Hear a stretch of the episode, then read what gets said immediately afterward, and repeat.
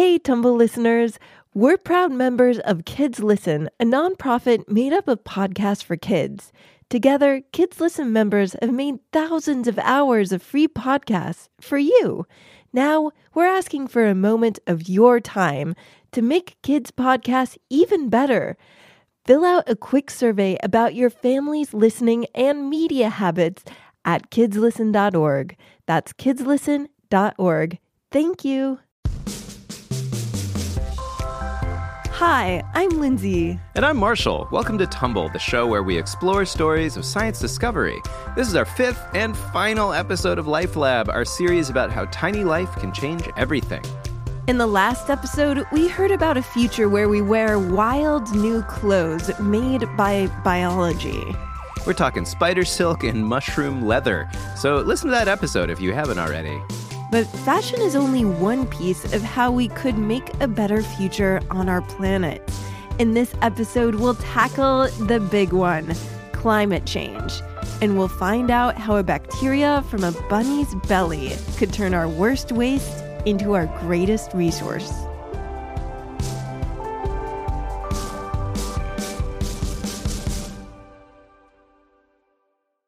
Well, Marshall, we're here. We made it to the final episode of Life Lab. Yeah, and now, you know, I've taken my team of crack squirrel astronauts to Mars. We've got mushroom pants. We got everything. Yeah, we've really been on a full journey that was totally unexpected. And we're ending with a whole new look. We're like super high fashion. Indeed.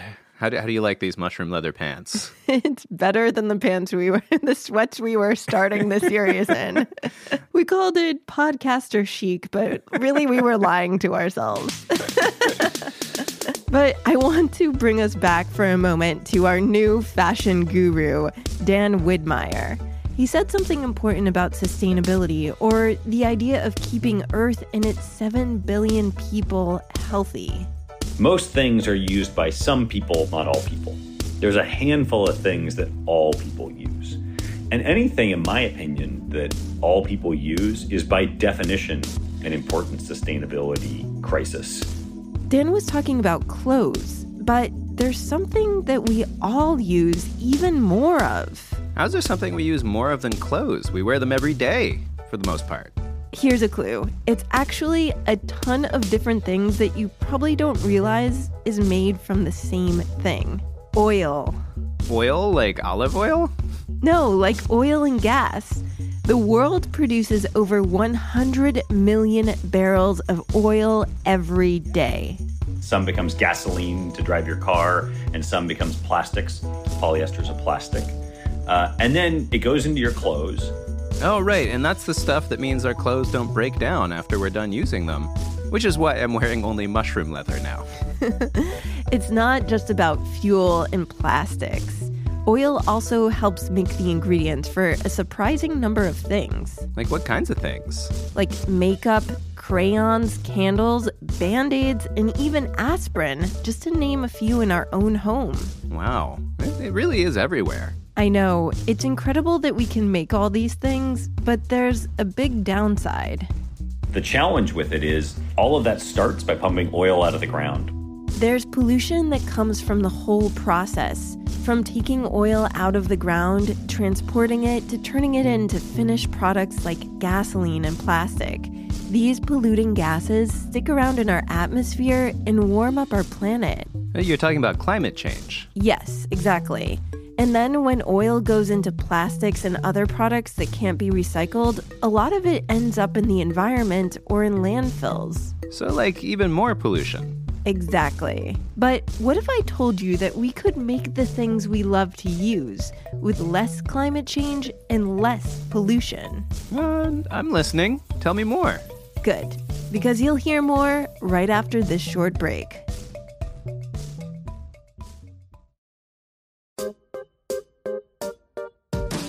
Okay, so I promised to tell you how we could make stuff with less climate change and less pollution. So I talked to Ryan Tappel, a synthetic biologist at a company called LanzaTech. It's definitely possible that we can play a huge role in solving climate change. Yes. What Ryan's company does is recycle carbon dioxide, one of those polluting gases, and then make it into new things. So we wouldn't need to dig up more fossil fuels to put fuel in our planes or make plastics for our toys. We can use our process to make those things. But wait, I, I don't understand. Like, how do you take the gases we don't want and turn it into a thing? Like like a Hot Wheel or something? So here's how it goes. The recycling process starts with a kind of tiny life called C. auto. So C. auto is a bacteria. That's C. auto. Its full name is a real whopper. Clostridium autoethanogenum. Yeah, I'm not going to say that. C. auto it is. So C. auto is the name that you'll hear thrown around all over the place at, at LanzaTech because its full name is very long and we have to say it a lot. So yeah, having a nickname is is super helpful. So what's C. auto? Like where does it come from and what does it do? Let's start with where it comes from. So this bacteria was actually first found in a rabbit. Like a rabbit? Like like a bunny? Yes, one that lived in a laboratory. A lab back in 1994 was studying rabbits and what was inside like the stomach and the organs of rabbits.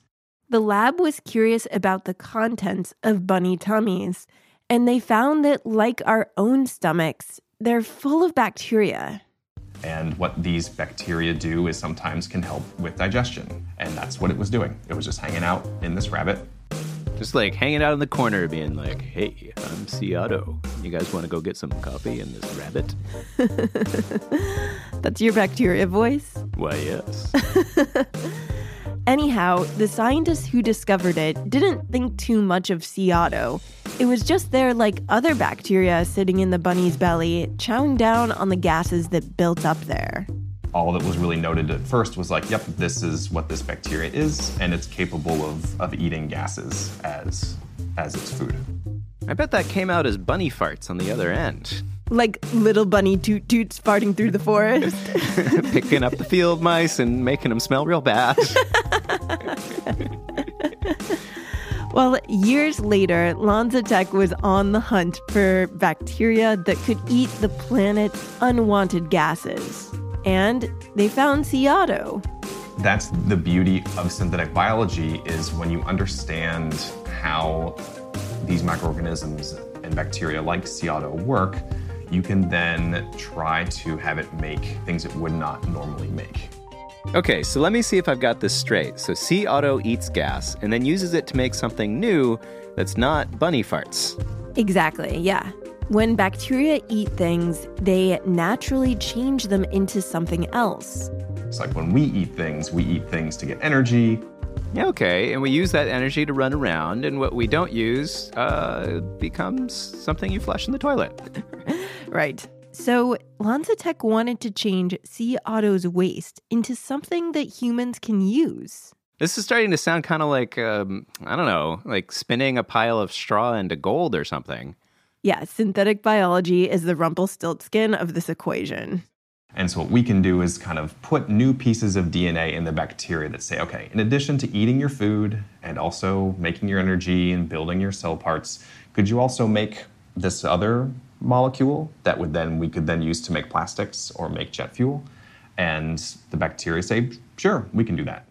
These bacteria are, they sound like kind of nice guys. Well, they don't actually talk. That's too bad. We should do synthetic biology so they can talk. well, with this, Ryan's describing years of hard work that went into engineering C. auto to be part of a recycling system for gas. A gas recycling system? So, like, how does all that work? I'm glad you asked because we have a song to help explain it. Synthetic biology Programmable DNA. Rewriting the genetic code of organisms in order to solve real world problems. What does that mean? We start with a factory emitting gas, burning coal, burning oil, smoke we'd rather not have. It's warming up the planet in a dangerous way, so we must address it now. Yeah, we gotta start today. But what can we do? We need energy too. We gotta get from here to there, but also breathe air too. And it's true, not me or you, not even with the giant crew, can glue the sticky goo that we pump out in the blue. Or can we? What if we could reprogram bacteria to fight climate change? Check it out.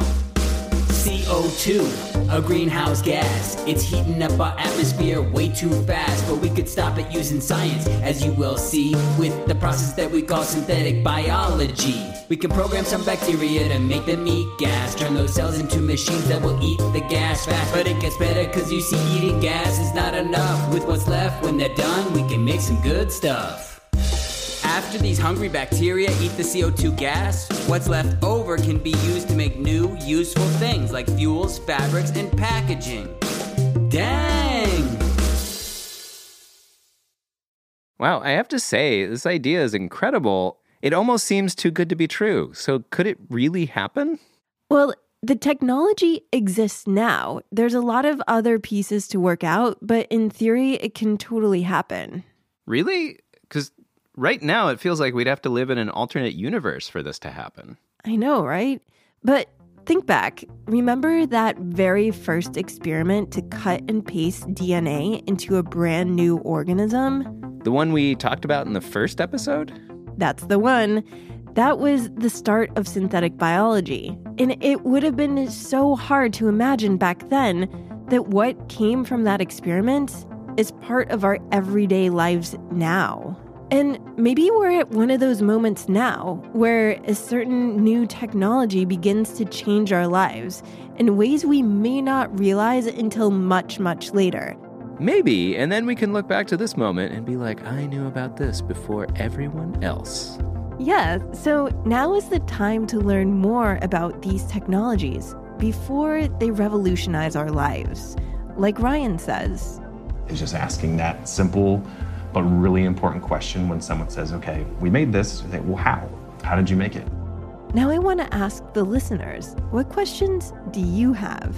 We'll give you some time to think about those questions, and in a moment, we'll be back to wrap up our time in Life Lab.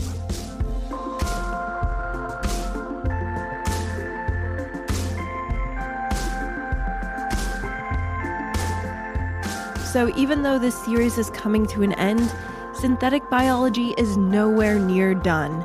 It's going to keep going, finding new problems to solve and new ways to solve them. So you're saying that we're not at the last word on synthetic biology here? Yes, exactly. We know enough to know now that synthetic biology is going to help shape the future that we're going to live in. And that's why I want to go back to our very first guest the future is not happening to you. like you are part of the future. That's Christina Agapakis. The cheese lady. Yes, indeed. Christina told me there's no reason to wait for someone else to tell you what the future is going to be like. You can imagine it now. And we can be asking, like, what do we want from technology? Huh, I mean, I definitely want climate change to be solved, and I'd even consider bunny bacteria as a way to do it. I agree. But to even know that bunny bacteria could be a solution, you have to learn about it first. You have to know that it even exists. And you have to understand the problems it can solve by asking questions like How are these problems actually being made? Who is part of addressing them? Who is making those world better? Who is benefiting and who is being harmed? And, and, and is that fair? Asking those questions will help you figure out what you think and get more curious about the science in our everyday lives. I think most people don't always think day to day about how their clothes are made, um, or how their food gets made, or uh, how their vitamins get made. and so I think there's ways that biology has already shaped that world that we just don't know or think about. Maybe what I hope for the kids in this generation, like, is that appreciation of how things are made, like, and of the living world or how the living world makes our things. Science and our lives are tied together. They can't be separated at this point. But our future lives are not decided yet. So every one of us can be a part of that. Life Lab is just the first step. Keep learning about synthetic biology, keep asking questions, and keep being thoughtful because you never know when you'll have the chance to make a decision that could change the future.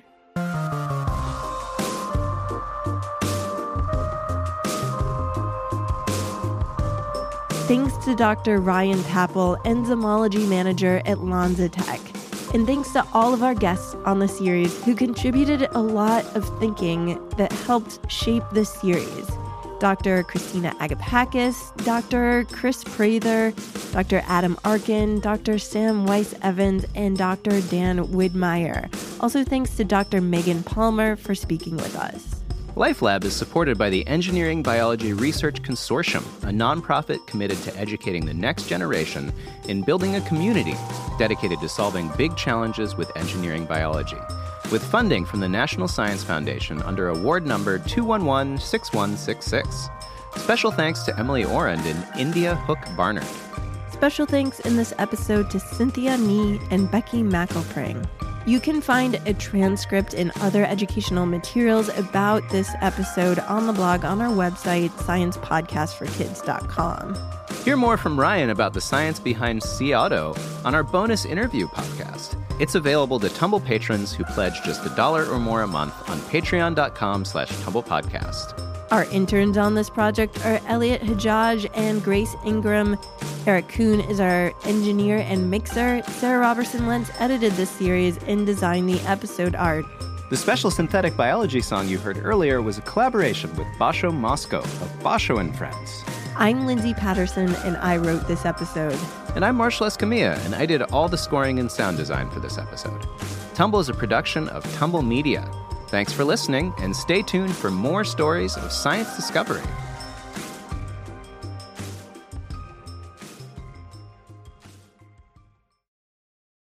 Thanks so much for listening to that episode. And now that it's over, we've got some birthday shoutouts to give to our supporters on Patreon. Ulysses, mommy and dad love you so much and are so glad you like science. Happy birthday on October 14th. Eleora Soltz, Ema and Papa love your beautiful spirit and happy birthday on October 17th. Ryan, mom and dad love you to pieces and happy birthday on October 18th. Isaac Kennedy, happy birthday on October 19th. Keep up your curiosity about science forever. Owen, happy birthday also on October 19th. Keep being curious. Noah Marawi, your mom is so proud of her future scientist, and happy birthday also on October 19th. Reed, Mom and Dad love you and happy birthday on October 22nd. And Dana, Mom and Dad love you too and happy birthday on October 23rd. Wyatt Fitz, Mommy and Daddy love you. You're one amazing kid. Happy birthday on October 25th. Riley, happy birthday on October 26th to everyone's favorite science girl. Mommy, Daddy, Brecken, and Buddy love you so much. Thanks to all of you and to everyone who supports Tumble on Patreon. If you want to get a birthday shout out of your own like these fine folks, simply support Tumble on Patreon at the $5 level or higher by going to patreon.com slash tumblepodcast.